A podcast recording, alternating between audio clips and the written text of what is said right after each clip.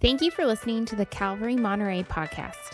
Please visit calvary.com to learn more about our church and visit nateholdridge.com for additional Bible teaching from our senior pastor, Nate Holdridge. Well, I don't know how many of you, when the very first iPhone came out, I don't know how many of you got that iPhone, but I have, I have one. It's sitting in a drawer somewhere. You know, it's deader than a doornail, but I got that first iPhone. And I recently looked up to see what the software license agreement, how long it is between an Apple user and, you know, Apple. And, you know, so you click those little agree buttons or whatever. I looked it up. It was, a, it was about 100 pages when I got that first iPhone. Now it's about 450 pages long, is how long that agreement is. So, all of you Apple users, I'm sure you've read that, right? You've gone through it word by word to make sure you know the agreement that is being made between you and this company. No, we just kind of will click through different agreements like that. But did you know that God has made an agreement with humanity? The biblical word for agreement is the word covenant. It's a word that just sounds biblical in nature. And in the Bible, God makes covenants with his people, and he is the one who initiates these covenants. Abraham, who we looked at a couple of weeks ago, received a covenant from God. God reached out to him Abraham, I want to make of you uh, and from your descendants a blessing to all the nations of the earth. I'm going to increase your descendants like the stars in the sky and the sand on the seashore. And Abraham believed this covenant from God, and God accounted it to him for righteousness. The people of Israel then grew into a couple million people strong over a 400 plus year stretch of time. And then, after being delivered from their captivity in Egypt, God gave to them an additional covenant. He said uh, through to Moses, look, here's the promise. Here's what I want for you, the, the Levitical covenant. And they made that covenant with God. And here in Hebrews chapter 8, we learn that there is a new covenant or agreement that God wants to bring us into as his people. The people of Israel anticipated that this covenant would come, and Jesus brought this covenant by his blood. This is why Jesus, on the night that he was betrayed, took the bread and took the cup. And one of the things he said was, This is the cup of my new covenant, my blood shed for you. So we live in an era now as Christians where they, the new covenant has arrived. But what is this covenant? What is this agreement? Is it a 450 page document for us to get lost in? Or is it more simple than that? And today we're going to look in Hebrews chapter 8 at the covenant that God has made with us as his people. And it is a beautiful agreement that God has made, and it is very different from the old covenant that Israel walked in. And I would be willing to wager very different from the experience of many of us in our everyday Christian life. In fact, you could ask it like this If you are discouraged in your Christian life, if you are tired and feel that it is old and wearisome, if you feel that it is a burden, if you feel that you are ashamed before God rather than approved and accepted by God by the blood of Jesus, if these are some of the feelings that you experience, if there's a powerlessness in your Christian life, a lack of progress and growth spiritually, then you might be experiencing the old covenant rather than the new covenant that Jesus has for you. So I want to help explain to you what this new covenant is today so that we can go out and get and experience everything that Jesus Christ has for us. Amen. I don't want to leave anything on the table. I want everything that he has for me. And so this chapter is, I think, greatly helpful to us in learning what the Lord has for our lives. All right, let's start out though by reading the first six verses of this chapter and looking at a couple of things that we need to remember before we inspect this better covenant that we have uh, from the Lord. Let's start out in verse 1. It says, Now the point in what we are saying is this. Don't, don't you like when an author does that? You know, it's just so nice of them as they're writing along, you know, like, okay, he's talking about Jesus as a high priest, all these different things. And what is this all about? Well, he says, hey, look, this is the bottom line. This is the point. I mean, he started his letter out in the first three verses by telling us that Jesus is greater than all of the Old Testament prophets, and that when he came, he offered himself as a sacrifice once for us all, and then rose from the dead and ascended and sat at the right hand of the Father, where he lives to make intercession for us. That's the third verse of the book. And so he's now been declaring what Jesus is doing at the right hand of the Father, that he's operating as our great high priest. So that's why he says, This is the summation, this is the total, this is the main thrust or point of what I'm trying to say. We have, verse 1, such a high priest, one who is seated at the right hand of the throne of the majesty in heaven, a minister in the holy places, in the true tent that the Lord set up not men. In other words, the true tabernacle or the true temple. Now, you have to remember who received this letter originally. It wasn't a, a, a, predominantly Gentile group of believers who received this letter at the very beginning. It was a group of Jewish Christians who still had a temple in existence when they received this letter. And they were very tempted to go back into all of the Old Testament practices and go back to the temple and tabernacle and all of that and seek a high priesthood. And part of the reason why is because they would have had friends and family who were not Christians who would have looked at them and said, Look, you've told us about Jesus, but we have a high priest. I mean, we have someone tangible that we can go to, someone that intercedes for us, someone that helps us. And so, what the author says here is look, this is my main point. We as Christians have a high priest. It's not that we don't have one, it's that we do have one. But our high priest, he says, is seated at the right hand of the majesty on high. Now, when, when God gave Moses the directions on how to fabricate, to build, to construct the tabernacle, which eventually developed into the temple, there were a lot of different furnishings for that tabernacle, a lot of different pieces of furniture. One piece of furniture that did not exist, however, was a chair because the priests were always required to work. It, was like a way for God to communicate the job of the sacrifices that you are offering is never going to be complete. What you guys are doing with all of these animal sacrifices point forward to a perfect sacrifice, which will be a once and for all finished sacrifice. But you guys are not offering a total and complete sacrifice. It can never fully suffice. You guys know what this is like at the end of your workday, right? You guys have probably your own little traditions that you follow at the end of a workday, maybe even like a place that you like to sit down. I know I have mine, you know, on Sunday. Sundays, that's the only day of the week I do anything, you know. No, I'm just kidding. Some of you guys wonder, what does he do the rest of the week?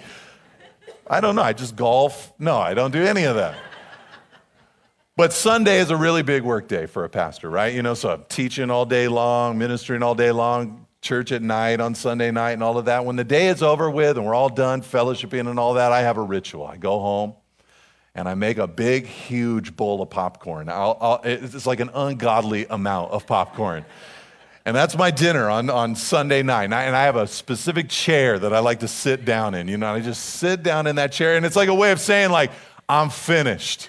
You know, my, my work today has been accomplished. I am done. And I'm sure you have little traditions like that for yourself as well. After a big, long day of work here, just a thing I like to do, you know, a, th- thing that kind of communicates, I'm done working. You know, don't ask me another question. Don't send me another email. Don't call me. I am finished with my day. And, and here, when we see Jesus here seated at the right hand of the Father, that's what is meant to be communicated that his work is finished, his work is complete. That's why on the cross, Jesus cried out, It is finished.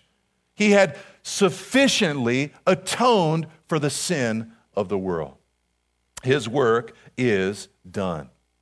But notice also another thing that we're to remember before we really begin to digest and inspect and break apart this new covenant in which we are standing. It's found in verse 3 through 6. Let's read it together. It says, For every high priest is appointed to offer gifts and sacrifices. Thus, it is necessary for this priest also to have something to offer. In other words, Jesus has to have a gift to offer as well. Now, he offered himself once and for all, but what is he doing today? What is his ministry today? What is he offering today? Well, something beautiful. Let's go on and read. Verse 4 Now, if he were on earth, He would not be a priest at all. That's what we saw last week. He didn't come from the tribe of Levi, he wasn't a descendant of Aaron, so he could not be an earthly priest. But he, he goes on to say, since there are priests who offer gifts according to the law, according to the Old Testament law of Moses. They serve, verse 5, a copy and shadow of the heavenly things. For when Moses was about to erect the tent, he was instructed by God, saying, and this is from Exodus 25 see that you make everything according to the pattern that was shown you on the mountain. But as it is, verse 6, Christ has obtained a ministry that is as much more excellent than the old as the covenant he mediates is better, since it is enacted on better promises. In other words, what's being said there is that when the priests went into the tabernacle, which eventually became the temple, what they were serving in was a shadow, a copy of the heavenly reality. This is interesting because so often what we like to do is project our earthly reality onto heaven. You know, so someone says they have a vision of heaven and they saw grandpa in his walker. What look, grandpa is not in his walker in heaven. He'd smack you with that walker if that's what he had to be doing for all of eternity. He's got his new body, he's refreshed, regenerated by God. So, you know, we love to take our earthly visions and project them upon eternity. But what we learn here is that the tabernacle, the temple, was actually a projection of the heavenly reality onto earth. That there's a throne room that God is seated in, that the angels surround him uh, in, that they worship him, that he is the center of the heavenly reality and sphere. And what is announced here is that the priests, they served in a replica or a copy, but Jesus is right now today from his position uh, with a better ministry, verse 6, enacted on better promises. So we have to remember, secondly, not only is Jesus' work on earth finished, but he still from heaven has a better ministry and work to do today. All right, that's what we're going to learn about for the rest of this teaching or the rest of this chapter. What is Jesus doing today? How is Jesus ministering and helping us today? All right, so let's read in verse 7. And what we're going to look at right now is we're going to look at five elements of this new covenant that make it the better covenant for us to walk in. Read with me in verse 7 and in verse 8. It says, For if that first covenant had been faultless, there would have been no occasion for a second. For he finds fault with them when he says, and now we have this quotation from Jeremiah 31, which will take us all the way through verse 12. He says, Behold, the days are coming, declares the Lord, when I will establish a new covenant with the house of Israel and with the house of Judah. So imagine it for a moment. The people of Israel, they were there operating under this covenant that God had given to Moses. They, they were Abraham's offspring. They were purchased by God with the blood of the Passover lamb. They belonged to God. But the question was, how do these people that belong to God by the blood, how do they operate every day of their lives? What's our agreement with God? And God had given to them this law, this code to keep, which we'll talk about in a moment. But as they kept that law and covenant, there came a moment where the prophets began to declare that God had a new covenant in store for them. Jeremiah, who is quoted here in Hebrews chapter 8, he was one of those prophets who declared a future new covenant that was going to come for the people of Israel. In fact, that's what it says there in verse 8. I will establish a new covenant with the house of Israel and with the house of Judah. Now, some of you might be sitting here this morning and you're astute, you're thinking about this, and you think, okay, Nate, you're going to talk to me about this new covenant that God has promised. And from the very beginning, it says that he promised it to the house of Israel and to the house of Judah. I don't have, apparently, the DNA to come into this new covenant that God has set apart for Israel and Judah. But the reality of the rest of the New Testament is that though the gospel came to the Jew first, it also came to the Greek or to the Gentile, to the non Jewish world. Paul said it this way in Ephesians 2, verse 18. He said, It's through Jesus that we both, Jew and Gentile, Jew and non Jew alike, have access in one spirit to the Father. So, though it is for Israel and for Judah, it is also by extension for all the nations. But it was to the Jew first, like Paul said, and also to the Greek or to the nations, to the world that we are living in. But here's the first great thing that I want you to see about this better covenant that we're in with the Lord. It's just very simple. It's found there in verse 8. It just comes from the word new. The thing I wanted you to see first is that this is a better covenant because it's new. This covenant that the Lord has made with us is not a modification or an enhancement, it's something brand new. It is a game changing type of relationship that God wants to establish with human beings. You, you know, when companies try to sell you a product and they say new and improved it's almost like in the back of your mind, you know that if it says new and improved, it's actually not new. It's just a recycling of something that they've made before and they've refurbished it a little bit. They've made a couple of minor tweaks. It's not really new and improved, but this new covenant is something that is brand new, a radical new thing that God has done here on earth. Yesterday, Christina and I, we were up in uh, Santa Cruz for a little bit. We had decided to go hang out and attend a little marriage conference up at Mount Hermon together, the Christian Conference Center up there, and there was some free time. And so we went into Santa Cruz. I'm sure you guys have heard before that one of their mottos is keep Santa Cruz weird, and I'm happy to report they've successful. You know, it's just a trip. You know, you just go, you're hanging out, you're like, man, this is just so cool. This is so different. But we were walking around and we went to a record shop there, Sun Street Records. You know, it just took me back. You know, because it was it was just like when when I was a kid. You know, I used to go to all these different CD stores. They weren't even really selling albums at that time. It was just CDs, you know, and you go and you're going through the stuff, and they had all these CDs and all these albums and all of that. And you I was just having a good time, you know, just, oh, man, you look at this album, you know, or whatever. And we, we bought it. My daughter's in like a thing right now where she's got a record player, so we bought her a couple jazz albums and you know, it's just kind of cool to like just be there and, and think about it. But, but, you know, that whole industry, something new happened that radically changed it, right?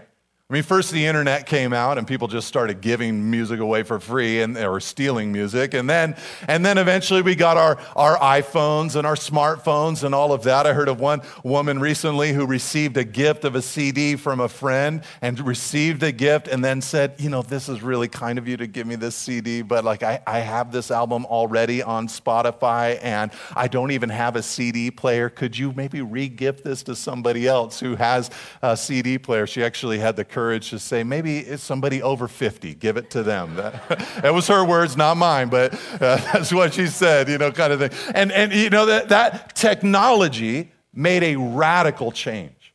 This covenant that we are in, it is a radical departure, a shift from what previously was. It changes everything in that it gives us a radical access to God. Everything now is new. And so that's the first thing I want you to see and celebrate is that it's a better covenant because it's new. But let's continue to look in verse 9 of Hebrews chapter 8 at the next wonderful thing about this covenant. It says, Not like the covenant. This is God writing through the prophet Jeremiah. He says, Not like the covenant that I made with their fathers on the day when I took them by the hand to bring them out of the land of Egypt. For they did not continue in my covenant and so I showed no concern for them, declares the Lord. Now, again, these were people who belonged to God.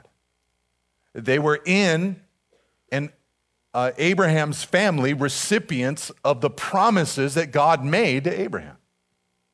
They had come out of their slavery in Egypt. They were wholly, completely, totally God's. And he was working in pretty powerful and miraculous ways in their presence. You know, he brought food from heaven, manna daily for them to eat, miraculous water, great provision. But when he gave them a covenant, he sent Moses up to the mountaintop and gave Moses the Ten Commandments and the ceremonial law of God. And Moses came down from that mountaintop and said, This is what God has said. Do you want to enter into this covenant with God, this partnership with God, this way in which we are going to interact with God? And listen to what they said Exodus 24, verse 7. It says, Moses took the book of the covenant and read it in the hearing of the people, and this is what they said all that the Lord has spoken, we will do, and we will be obedient. Now, many of you have read the rest of the story, and you know that these same people who said, We will do it all, we will be obedient to every part of it, they did not have the power to keep the promise that they had made. I remember back when I was coming up in the 90s, there was a, uh, uh, it was a great ministry. God did amazing things through it. It was for men. It was called Promise Keepers. And guys would get together, and it was these big conferences, and they would make these commitments, these covenants to the Lord. I will keep these promises. And I like that God was working in the lives of different men here on earth. But the reality is, we do not have the power in and of ourselves to keep so many of the promises that we make to God. The people of Israel said, We will do it, we will be obedient, but they did not have the internal drive and power to keep those commitments. Our family, we have a, a dog, his name is Max, and uh, he's a tortured little soul because he's got, I got three daughters, so it means he has like all these moms just loving him, cuddling, and he hates cuddling, you know. So he's just trying to be a man, and uh, and they're just always trying to cuddle him and make him into a little puppy and all of that. But one thing that they'll do to torture him is that they will take food and they'll put it on his paws as he's sitting there. You know, a little piece of popcorn or something like that. They'll put it on his paws and they'll say, Max, don't eat it you know, and he'll just sit there, you know, just looking at it. And they'll put like tons of little pieces all on his on his leg, and he's just sitting there. I'm like, man, the poor guy. He's a man. All he wants to do is eat. You know, just let let him go. You know, and eventually the moment comes where he does not have the power. But but and he and he breaks free. You know, eats it all or whatever. But but that's what the people of Israel were like. There's this thing we want to do. There's these things that we desire to do internally, but we'll try. We'll try so hard not to do the things that the Lord has told us not to do. But eventually, that moment came where they broke the covenants that God made with them. That's why it says there in verse 9, God actually said, you may have read that line and thought, man, that sounds very uh, stern from the Lord. He says, I showed no concern for them, declares the Lord. That does not mean that God did not care for them. It does not mean that God's heart was not a heart of love for them. What it means was they had entered into this covenant that if they obeyed, God would bless, and if they disobeyed, He could not bless. And so this moment came where through their disobedience, He had to refrain from showing His concern for them. He had concern for them, but he could not do the things he wanted to do for them because they were in a human effort based kind of covenant with them, or at least they turned it into such a thing. Here's the second thing I want you to see about this beautiful covenant that we have with the Lord. It is a better covenant, this new covenant, because it is grace based. It is grace based, number two. It is grace based. It is conditioned on the grace of God. Listen, so often we need to be reminded of this grace from the Lord. This conference I was at this last weekend, there was a little question and answer time where people were asking different, you know, marriage or family based, you know, kind of questions. And this one younger wife, she raised her hand and she stood up. She explained her situation, you know, that she's got a few young children and and uh, she just was very honest with the group. She said, You know, I'm kind of struggling with anger.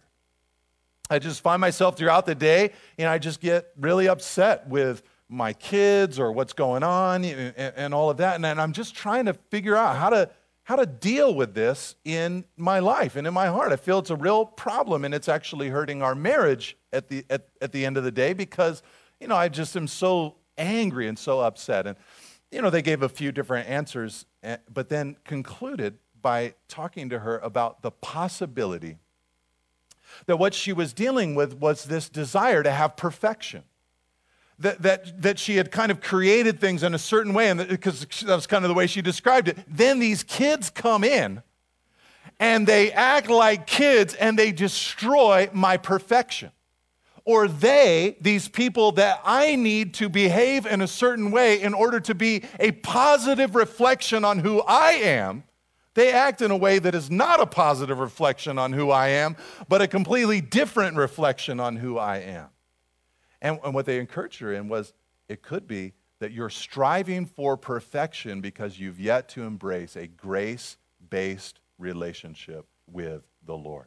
I realize that when I talk about a grace based relationship with God, there are many, especially those in the church, those who have loved the Lord, who begin to wonder won't that promote a lawless kind of life? If, if grace is the foundation of a person's relationship with God, then won't that promote a lawless kind of life? And, and if you're thinking that, then there's part of me that, that, that feels that I've preached the gospel accurately and successfully because that's what they said about Paul in the gospel that he preached. There were many who said, What you are preaching, Paul, is dangerous because it will lead to a licentious, lawless group of individuals. But Paul went on to teach in Romans 6, 7, and 8 that in actuality, someone whose heart who has been touched by the gospel, it's as if they have died with Jesus, were buried with Jesus, and rose from the dead with Jesus so that they could experience the newness of life that is found in Jesus. That's what we're going to celebrate actually out in the baptismal tank uh, this afternoon an, an Im- outward image of the believer's identity with Christ, to being be- crucified, buried, and then raised with Christ. And he went on to explain that we are dead to trespasses and sins, but alive to God, and that we must reckon ourselves to be so. That it is actually the grace of God that causes us to respond in obedience to the Lord. All right, so that's the second thing I wanted you to see is that it is a grace based covenant. But verse 10 is where we see a huge part of this covenant. Let's read it again, uh, or read it together in verse 10 of Hebrews chapter 8. It says, For this is the covenant that I will make with the house of Israel after those days, declares the Lord. This is what God declares about this new covenant through Jeremiah so many years ago, quoted here in Hebrews chapter 8, verse 10. He says, I will put my laws into their minds and write them on their hearts, and I will be their God, and they shall be my people. This is really where the new covenant begins to shift into something radically different from what was before. It is where the inward mo- motivations of a human's life are changed where God takes his law and he writes it onto our minds and writes it onto our hearts. Now, you might remember under the old covenant, one thing that God had said was to take the law and write it on their wrists and put it uh, on their foreheads, to put it on their doorposts, to talk about it as they went out through their everyday life. And many of us will even do something similar in our modern era. You know, maybe put Bible verses up in our homes or have scriptures that pop up on our screens to remind us of God's word. And that is fine and good. But what he's announcing here is that it will not be external, but internal. That he will actually write his desires into our minds and into our hearts. This leads us to the third great thing about this better covenant, it's this number three, it is inward and dynamic. It is inward and dynamic. Now, you see, when Jesus came along, he announced that there was a problem with the world. I mean, if you look out at humanity right now, what are we all arguing about all the time? Usually we're arguing about what's wrong with the world. And people have different answers to what's wrong with the world. Sometimes we think what's wrong with the world is uh, Uh, inequality in wealth or something like that, that that you know, would solve every problem. And I'm sure it would solve many problems, but sometimes people think it's education. You know, we, we need more education. If, if only we had that, then the problems in the world would go away. We forget so easily. Nazi Germany was one of the most well educated countries on planet Earth at the time that they did what they did. It is not education that's going to, at the end of the day, save us. So often we're looking outside of ourselves at the problem, but what did Jesus say? Let's look at this on the screen together. Mark chapter 7, verse 20 to 23. Jesus said, What comes out of a person is what defiles him. For from within, out of the heart of man, and when the Bible talks about men in this way, it's talking about humanity, so you're included as well, ladies. So this is, you get to be part of this also. Come evil thoughts sexual immorality, theft, murder, adultery, coveting, wickedness, deceit, sensuality, envy, slander, pride, foolishness. All these evil things, Jesus said, come from within and they defile a person. In other words, in answering the question, what's wrong with humanity, Jesus would say, humanity. The heart. You may have heard the famous quote from a bygone theologian named G.K. Chesterton from England. The paper wrote the question, What's wrong with the world? And he wrote back and said, In response to your question, What is wrong with the world? I have an answer. It is me. It's humanity. We, we are broken. It is from the heart. We need a transformation of heart. This is what the new covenant provides for humanity. Listen to this from Ezekiel chapter 36. We could put that on the screen also. Verse 26, it says, In anticipation of this new covenant, God says, I will give you a new heart, and a new spirit I will put within you, and I will remove the heart of stone from your flesh, and give you a heart of flesh, and I will put my spirit within you, and cause you to walk in my statutes, and be careful to obey my rules. In other words, this new heart is going to lead to a transformed manner of life. The Spirit of God in us, the new heart in us, the new spirit in us leads to a different kind of living. So, for this, we get a new heart, but we also, as Ezekiel says there, get the Holy Spirit. Listen to Jesus talking about this also in John chapter 14, verse 16 and 17. His disciples were worried because he said he was going to leave. Jesus was very helpful. And so they're worried about his departure. He said, I will ask the Father, and he will give you another helper to be with you forever. Even the Spirit of truth, whom the world cannot receive because it neither sees him nor knows him. You know him, he said to his disciples, for he dwells with you. At that point, the Holy Spirit was with the disciples because the Holy Spirit could not yet reside inside of the disciples because Jesus had not yet ascended back to heaven. Once Jesus ascended, then he could pour out the Spirit. So he says, You know him, for he dwells with you and will be in you. For every Christian, every believer, every person that's ever truly placed their faith in Christ, they've been born again, and the Spirit of God is deposited into their hearts. We get a new heart, we receive a new spirit. All right. So at this point, we're rejoicing, right? Praise God. This is a great new covenant that we get. We're, we're talking about inner, dynamic, real transformation. Don't you guys want this? Doesn't this sound good? But I'm sure if you're anything like me, some qualifications begin to enter into your mind.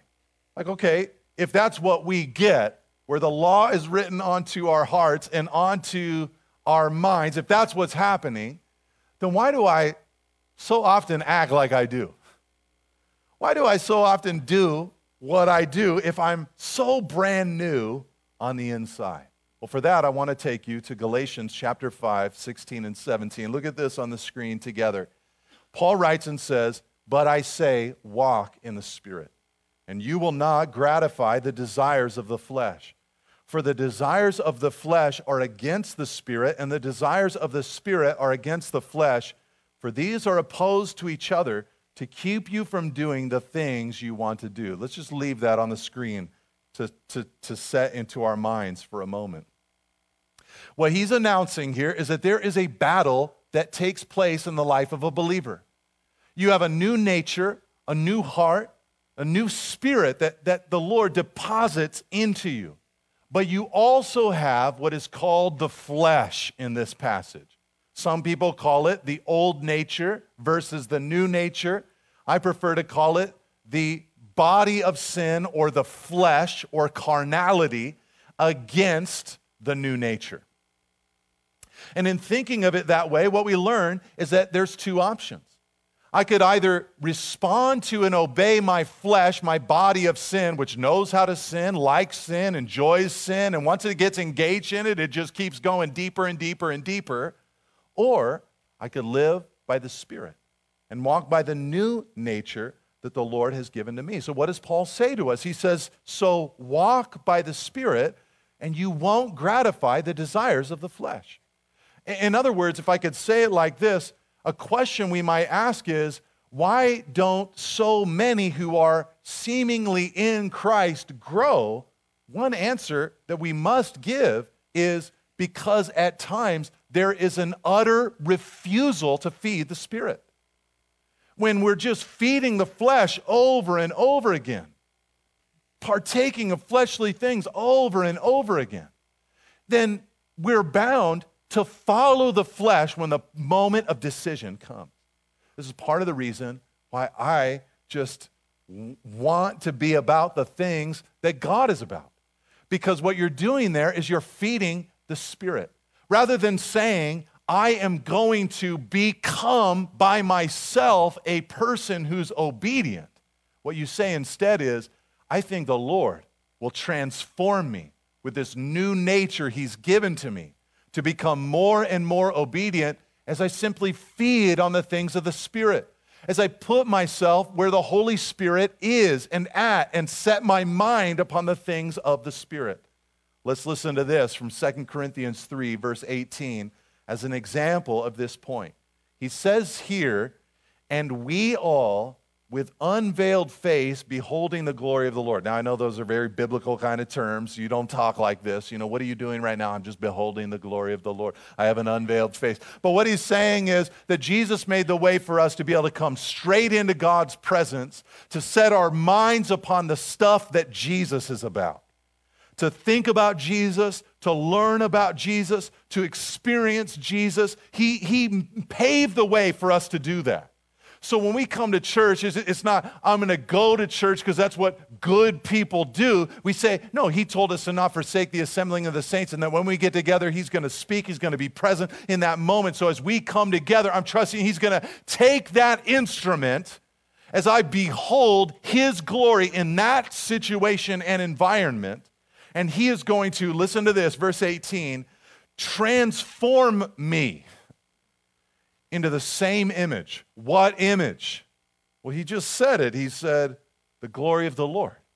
The goal of the Christian life is Christ likeness, increase Christ likeness. You become more Christ like as you behold these Jesus things.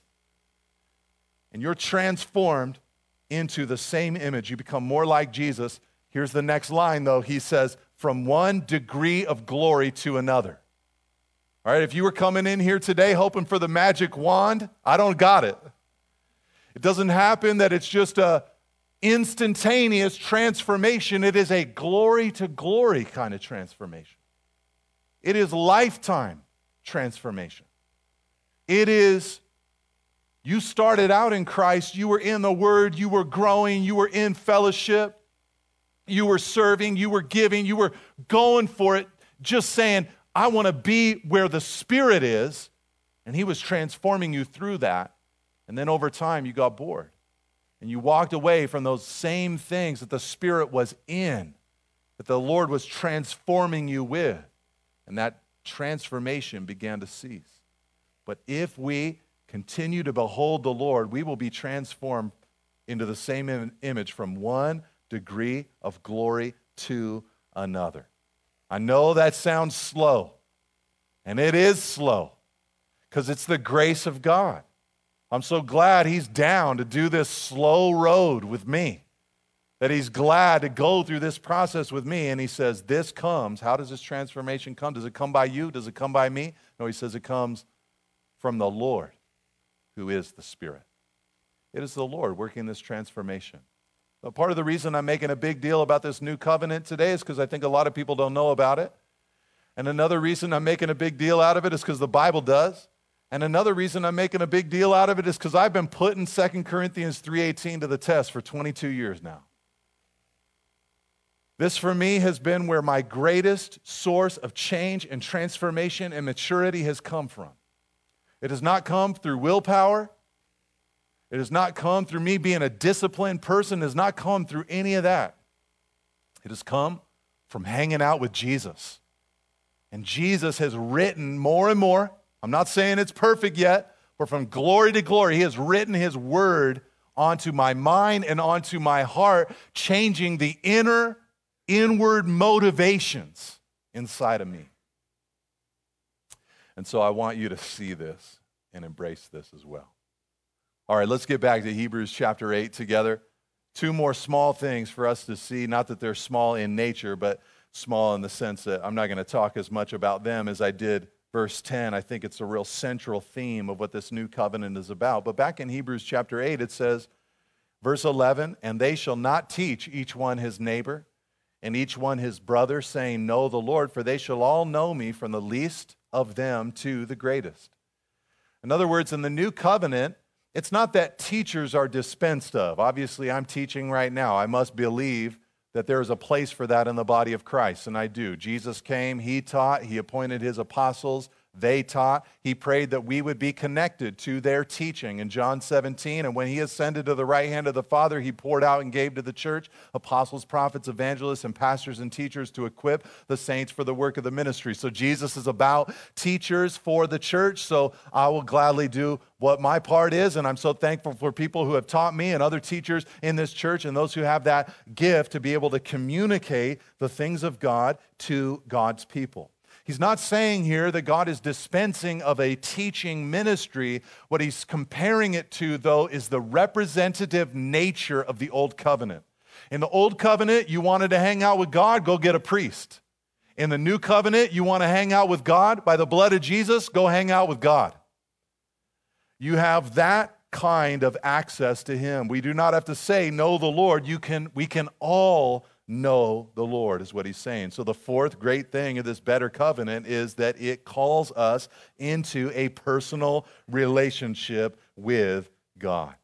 And then, lastly, in verse 12, look at this. He says, For I will be merciful toward their iniquities, and I will remember their sins no more.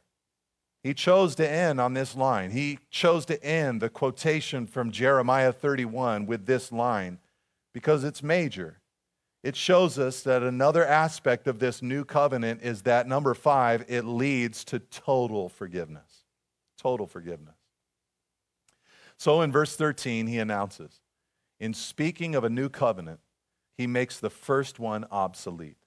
And what is becoming obsolete and growing old is ready to vanish away. And look, when he wrote that, he wrote that to a bunch of Jewish Christians who had a temple that they could still go to if they so chose. But what he's announcing, it's like a prophecy. It's about to come to an end. It's about to vanish away. And in 70 AD, the temple was destroyed by the Roman Empire and was complete and finished. It totally and entirely passed away. So, this morning, as you think about Hebrews chapter 8, what I, what I want you to consider is that the Lord, He's offering you an agreement. It's all initiated by Him. It's something that He has designed. He wants to make a trade with you. I remember when I was a little boy, I was in fourth grade or so when I got the Atari 2000 video game system. All my other friends had Ataris before I did. I was the last kid on the block to get an Atari, so I didn't know anything about all the different games. And I had one game, it was called Pitfall 2. it was a great game. But one day, this kid at school that I really liked, he approached me and he started bartering. He started bargaining. And he said, Hey, I got all these games that I'll trade you for that one game, Pitfall 2. And he started listing all these games. That was before YouTube. I couldn't go home and look them up online and see all these different games. I just heard the titles and I thought, that sounds incredible. I am totally going to rip this guy off. And so I went in the next day. I had my one game. He gave me like four or five games. And I went home, and every single one of those games he gave me was terrible. And I remember just sitting there thinking, there's nothing I can do. I'm totally helpless. I can't trade this back. This is a horrible deal. This is a horrible trade. Jesus comes in and he has a beautiful trade to make with us today. If you have had an experience with God that is filled with absolute shame, he comes in with a new covenant and he wants to offer forgiveness. If you've had an experience with God that is totally external and religious and just outward obedience, he offers a thing where you come to him and walk with him and he will change you from the inside out. If you've had an experience with God where it feels old and stale and far from fresh, He has what is called a new, fresh covenant that He wants to bring you into today. And if you have had a relationship with God that seems distant and impersonal, where He's far off and there's other people that are close to God, but you're not in that camp, he is offering to you today a personal relationship where you can enjoy Him for yourself. This is the glory of the new covenant that we have in Jesus Christ. And I pray that you run in it if you're a Christian today because Jesus shed His blood so that you might have it. Thank you for listening. If you'd like more teachings and information about Calvary Monterey, please visit calvary.com. You can also find books, teachings through the Bible, and articles from our senior pastor at nateholdridge.com. Thanks again for tuning in. See you next week.